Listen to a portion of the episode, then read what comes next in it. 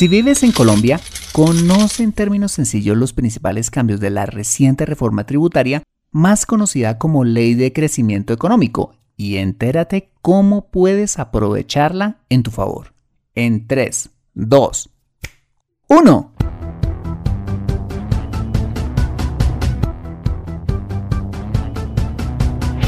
Bienvenido a Consejo Financiero el podcast de finanzas personales donde aprenderás a manejar inteligentemente tu dinero, salir de deudas, tomar buenas decisiones financieras y alcanzar una prosperidad sólida y duradera. Consejo Financiero son finanzas personales prácticas para gente como tú que desean transformar su futuro financiero. Bienvenido a bordo.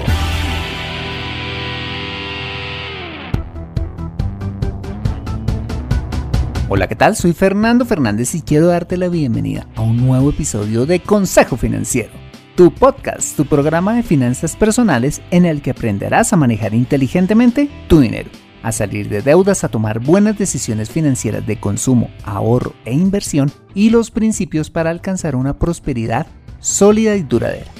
Tener educación financiera es un aspecto esencial para alcanzar tus objetivos de vida pues aunque tu profesión o área de conocimiento no sean las finanzas, todo lo que hagas en la vida involucrará dinero, por lo que necesitarás saber administrarlo inteligentemente para tener éxito en todo lo que hagas. En Consejo Financiero aprenderás de manera práctica lo que necesitas para convertirte en un piloto experto de tus finanzas personales. Y como siempre te invito a visitar www.consejofinanciero.com donde podrás encontrar este y muchos más contenidos de finanzas personales que su seguro van a ser de utilidad para tu vida financiera. Asimismo, te recuerdo que puedes encontrarme en facebook.com como Consejo Financiero Podcast, en LinkedIn como Fernando Fernández Gutiérrez, en Twitter como arroba consejo acertado y en Instagram como consejo rayita al piso financiero. Bueno, y ahora sí, empecemos con el episodio de hoy. Bienvenidos a bordo. Año nuevo, reforma tributaria nueva. Me parece haber dicho esto recientemente. Bueno, estoy hablando de la Ley de Crecimiento Económico, Ley 2010 del 27 de diciembre de 2019, que según el Gobierno Nacional busca seguir impulsando el desarrollo económico del país a través del crecimiento del Producto Interno Bruto y el estímulo a la inversión extranjera directa, y también busca cerrar la amplia brecha de desigualdad entre ricos y pobres a través de reformas de orden social. En este episodio veremos qué cosas se mantuvieron y qué cambió a raíz de dicha reforma, que nos afectan directamente a ti y a mí, como personas naturales. Muy bien, para empezar, arranquemos con las medidas de orden social. En primer lugar, se hará una devolución del IVA al 20% de la población más pobre de Colombia, que se calcula en unos 2.8 millones de hogares. Para ello, la norma estableció que a partir de este año se creará una compensación a favor de dichos hogares con el fin de regresarles el IVA que están pagando en su canasta familiar, compensación que se implementará gradualmente conforme a lo que vaya estableciendo el gobierno nacional. Eso significa que el Estado tendrá la tarea de reglamentar cómo crear esta compensación y cómo entregársela a las familias más pobres. En lo que respecta a dicha compensación, esta consistirá en una suma fija en pesos, que el gobierno definirá teniendo en cuenta el IVA que en promedio pagan los hogares de menores ingresos, la cual será transferida cada dos meses. Bueno, ¿y cómo se definirá cuáles son las familias que recibirán esta compensación? Bueno, pues dicha responsabilidad estará a cargo del Ministerio de Hacienda, con base en las metodologías que disponga el Departamento Nacional de Planeación para llegar a ese 20% de familias más pobres, considerando el CISBEN como la herramienta, entre muchas otras, más importante para llegar a las familias correctas. En ese sentido, el gobierno tiene un gran reto para entregar dicha compensación a quien verdaderamente lo necesite. Ok, en segundo lugar, habrá un desmonte gradual a la cotización mensual en salud de los pensionados con mesadas de un salario mínimo, bajando de un 12% a solo un 4% de la siguiente manera. Para los años 2020 y 2021, las pensiones de este tipo pagarán solamente el 8% y a partir del año 2022 pagarán el 4%. En tercer lugar, se crearon incentivos para las empresas que generen empleo para los jóvenes que están entre los 18 a 28 años de edad, en los que el contratante puede deducir de sus ingresos un porcentaje sobre el salario pagado a estos. En ese sentido, el gobierno tiene la tarea de reglamentar también el detalle de sus, de sus beneficios. Y en cuarto lugar, se creó algo bastante interesante y son los tres días sin IVA al año, a través del cual todas las familias colombianas podrán adquirir bienes de consumo sin este impuesto, para incentivar el comercio y por supuesto abaratar la canasta familiar de las familias. Los productos que se podrán adquirir a través de esta modalidad, atención, son los siguientes. En primer lugar, se podrán adquirir sin IVA complementos de vestuario, es decir, cosas como morrales, maletines, bolsos de mano, carteras, gafas de sol, paraguas, pañoletas y bisutería, cuyo precio no sea mayor a 10 VTs, que equivale a 356 mil pesos para el 2020. En segundo lugar, se podrán comprar sin IVA electrodomésticos de uso doméstico, como televisores, tablets, eh, refrigeradores, calentadores de agua, entre muchos otros electrodomésticos cuyo precio de venta no supere el monto de las 40 VTs, que equivalen a 1.424.000 pesos para el 2020. En tercer lugar, se podrán comprar artículos deportivos como son los implementos pues para la práctica deportiva en general, incluyendo zapatos deportivos, cuyo precio no exceda las 10 VTs, que equivale a 356 mil pesos para el año 2020. En cuarto lugar, se podrán adquirir juguetes que no superen las 5 VTs, que equivale a 178 mil pesos para este año. En quinto lugar, las familias podrán adquirir todo tipo de vestuario, incluyendo calzado cuyo precio de venta no supere las 10 VTs, que equivalen a 356 mil pesos para este año grabable. Y en sexto lugar, se podrán adquirir útiles escolares sin este gravamen cuyo precio de venta por unidad no exceda las 3 VTs, que equivale para este año a 107 mil pesos. Bueno, estos son los productos y el monto máximo de lo que pueden valer los mismos para ser elegibles en los días de venta sin IVA, pero adicionalmente habrá que cumplir ciertos requisitos para obtener dicho beneficio, que son los siguientes. Bien, en primer lugar, los productos incluidos deberán ser adquiridos en locales comerciales físicos y al de tal, no por Internet, sino en forma directa y de forma presencial por la persona quien sea el consumidor final de dichos productos. Es decir, no se va a poder usar intermediarios, por decirlo de alguna manera. En segundo lugar, el vendedor debe emitir factura electrónica, lo que quiere decir que este beneficio solo podrá ser ofrecido por los comercios que ya hayan implementado ese sistema. En tercer lugar, los pagos por este concepto deberán hacerse únicamente a través de tarjetas débito, crédito y otros medios electrónicos de pago, no en efectivo, para que el gobierno pueda tener absoluto control sobre lo vendido. En cuarto lugar, atención, el comprador podrá adquirir hasta tres unidades del mismo producto. Eso quiere decir que si una familia, digamos, quiere comprar a sus tres hijos tenis deportivos, podrá comprar hasta tres pares de la misma referencia cuyo par no valga más de las 10 VTs, es decir, los 356 mil pesos. Esto significa que dicha familia podrá hacer una compra total de hasta 1.068.000 pesos, sin el gravamen del IVA. Si quisiera comprar más tenis, podría hacerlo, pero tendría que ser de otra referencia que cumpla con las condiciones de precio ya mencionadas. Ahora que sabemos cuáles son los productos que podemos comprar y demás, convendría saber cuáles serán los famosos tres días elegidos. Bueno, pues en ese sentido, la ley le dio la responsabilidad a la DIAN para decidir al respecto. Seguramente van a ser días de temporada baja para incentivar el comercio en tales días. Este cambio me parece uno de los más chéveres, pues le da la posibilidad a las familias de abastecerse con mejores precios y a los comerciantes legalmente constituidos de vender más. Bien, esto es lo más relevante en torno a los cambios de orden social. Acompáñame después de ese mensaje y veamos en materia tributaria qué pasó con la reforma y cómo podemos aprovechar estos cambios en nuestro favor. Regresamos en breve. Me siento atascada en mi vida financiera y no sé por dónde empezar. Quiero ahorrar para la universidad de mis hijos, pero no sé dónde hacerlo. Me gustaría invertir en fondos de inversión, pero no sé dónde ni cómo. Deseo tener un seguro de vida, pero no entiendo del tema. Quisiera planear mi jubilación, pero no tengo quien me asesore. Si vives en Colombia y este es tu caso, no te preocupes, ve a www.consejofinanciero.com slash asesoría guion al medio financiera y solicita la asesoría que requieres en forma personalizada. Consejo Financiero, mejor educación financiera, mejores decisiones. Regresamos a Consejo Financiero.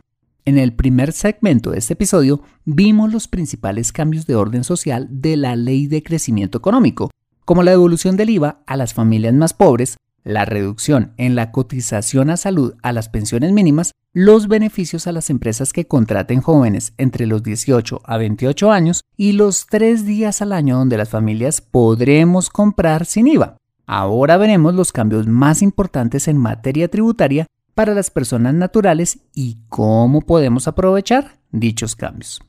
Bien, en primer lugar, los aportes voluntarios que podemos hacer a los fondos de pensiones privados siguen manteniendo el mismo beneficio tributario, siendo considerados como un ingreso no constitutivo de renta ni de ganancia ocasional, generándose de esta manera una menor retención en la fuente y un menor impuesto de renta, siempre y cuando dichos aportes no excedan el 25% del ingreso laboral o tributario del año y no exceda el equivalente a 2.500 VTs, que para el año gradable 2020 equivale a 89 millones de pesos. Es decir, sobre esto no se puede ahorrar más con beneficio tributario. Esto quiere decir que si además de la cotización obligatoria que debes hacer a tus pensiones, quieres ahorrar un valor adicional, este seguirá teniendo un fuerte beneficio tributario para ti.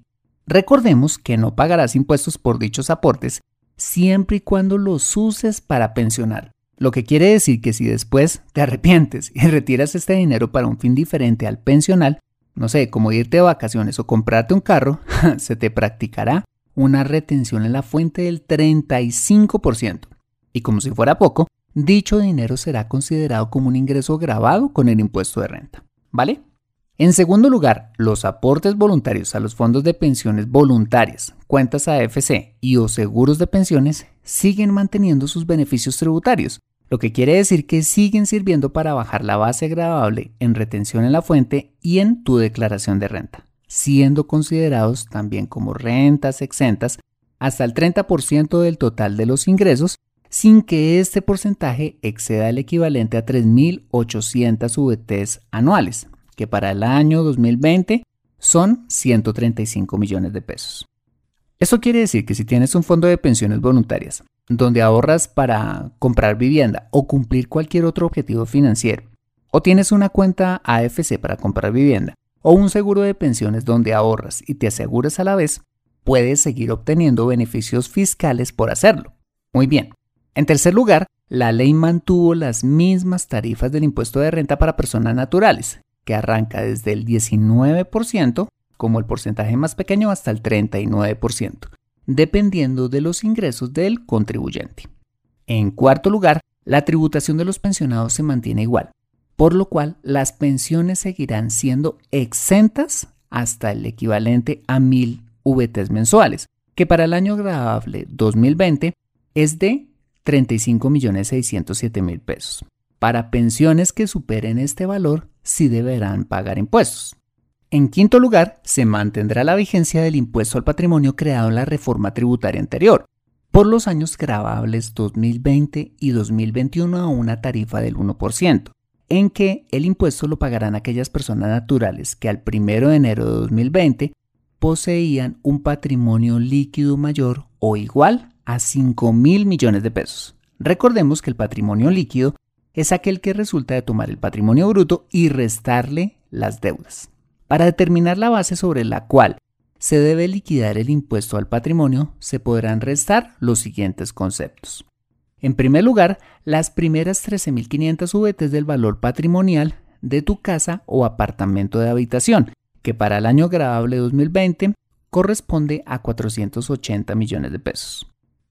Y en segundo lugar, podrás descontarte el 50% del valor patrimonial de los bienes objeto del impuesto de normalización tributaria que sean declarados en los periodos grabables 2019 y 2020 y que hayan sido repatriados a Colombia e invertidos con vocación de permanencia en el país.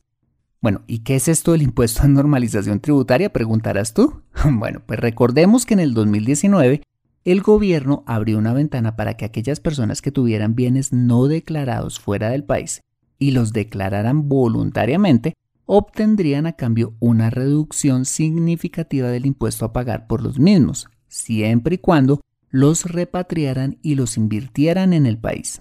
Esto es a lo que hace referencia este impuesto. En sexto lugar, se redujo la tarifa a los dividendos del 15% al 10%, con la que se graba a las personas que reciban dividendos superiores a 300 VTs, que para el 2020 equivale a 10 millones Eso quiere decir que si eres socio de una empresa, digamos, y vas a recibir 20 mm, millones de pesos por dividendos, ya no pagarás el 15, sino el 10% sobre dicho valor. En séptimo lugar, hay un nuevo beneficio para los independientes. Resulta que la ley de crecimiento económico ahora permite que una persona que trabaje por cuenta propia reciba ingresos por rentas de trabajo como honorarios o por la compensación de servicios personales pueda restarse los costos y gastos en los que haya incurrido propios en su actividad y bajar así la base grabable en su declaración de renta. Antes esta posibilidad era exclusiva para las personas que obtenían ingresos por rentas de capital, es decir, por inversiones, y por rentas no laborales. Eso quiere decir que si, por ejemplo, eres arquitecto y cobras honorarios por tus servicios, ahora podrás descontar de tu base gravable todos aquellos costos y gastos propios de tu actividad, como materiales, la compra de programas de diseño, la subcontratación de algún empleado, entre otros costos y gastos, siempre y cuando estos vengan con su factura y soporte respectivo, ¿vale? En octavo lugar, hubo un cambio en el cálculo de la base mínima para la liquidación de la retención en la fuente a salarios, donde se subió el piso o base mínima desde la cual las personas debemos pagar retención. Este piso subió de 87 a 95 VTs, lo que quiere decir que solo las personas cuya base sea igual o superior a 95 VTs, es decir, 3.382.000 pesos para el año 2020 serán los que tendrán que pagar retención en la fuente. Las personas cuya base no alcancen este monto no pagarán impuesto. En noveno lugar, continuará el desmonte gradual de la renta presuntiva, que es aquel impuesto que, como su palabra lo indica, presume que el contribuyente recibe un ingreso como fruto de su patrimonio. El porcentaje sobre este impuesto pasa del 1.5% a solo el 0.5% para el 2020 y desaparece completamente para el 2021.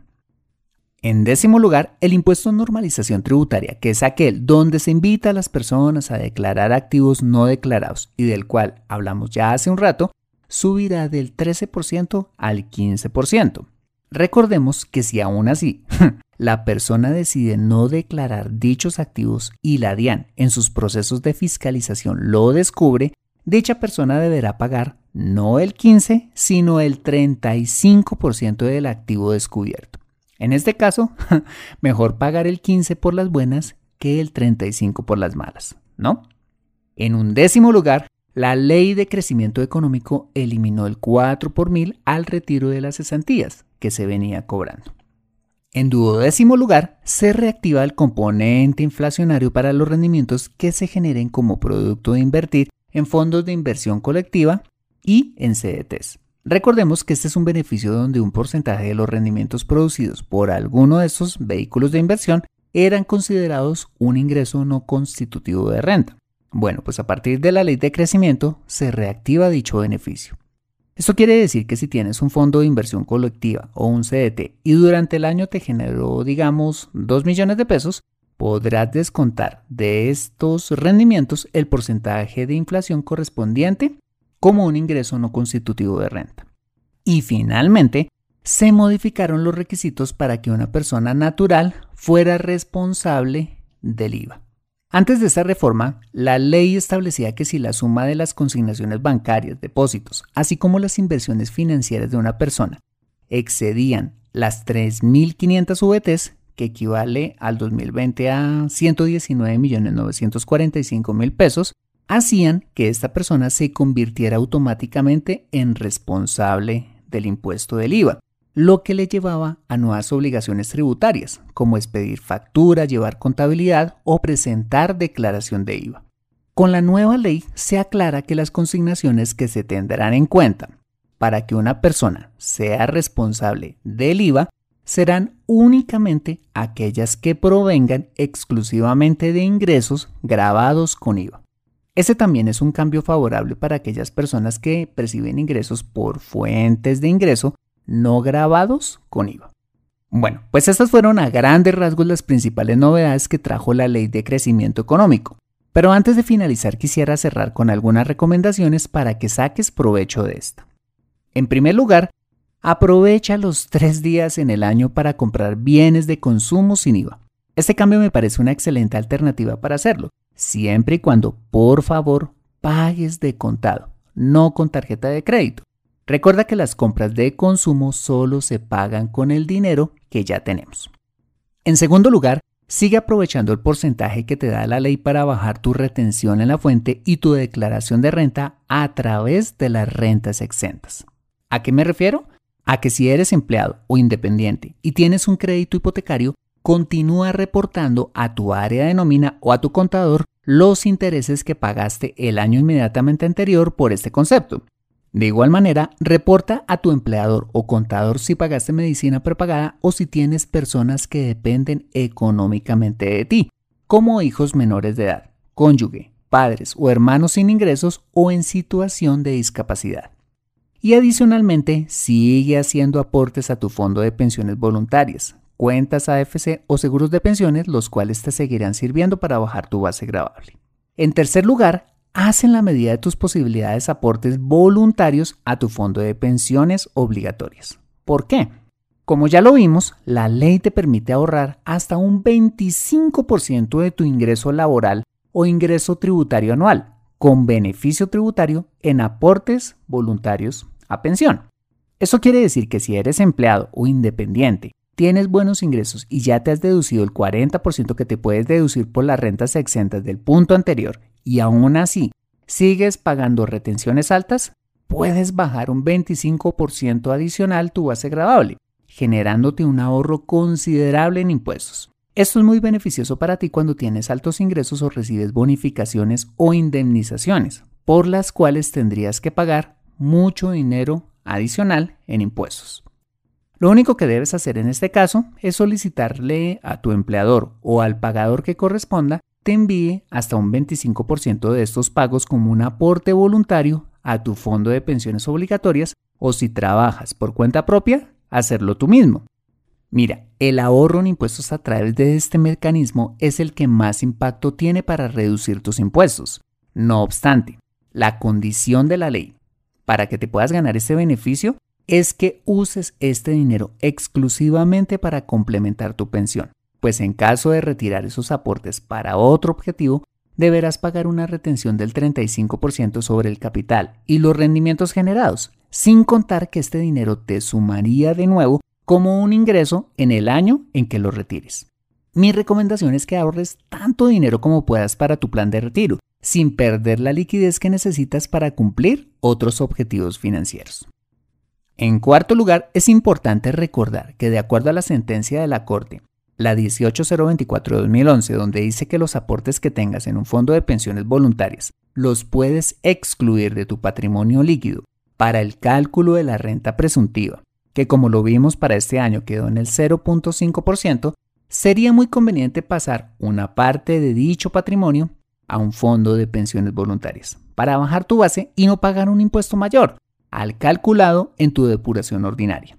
Consulta este quizás complejo aspecto con tu contador y toma las acciones pertinentes. Y finalmente, si en tu caso no has declarado todos tus activos o has registrado pasivos inexistentes, mi recomendación es que te acojas al impuesto en normalización tributaria. No solo porque te ahorrarás un montón de dinero, pagando un 15% a las buenas en lugar de un 35% a las malas, sino además porque es lo correcto y finalmente hacerlo pues te hará dormir tranquilo. Bueno, hasta aquí mis recomendaciones y este episodio. Espero que esta información te sea de utilidad. Si quieres profundizar aún más, consulta la Ley de Crecimiento Económico 2010 de 2019, cuyo link adjunto a las notas de este episodio y en el post respectivo en www.consejofinanciero.com. Y por supuesto, reúnete con tu contador de confianza. Mantente actualizado en Consejo Financiero. Bueno, muy bien, este ha sido el episodio número 119 de Consejo Financiero. Si te ha gustado este episodio, házmelo saber suscribiéndote al podcast y sobre todo escribiendo tu valioso comentario en torno a este programa.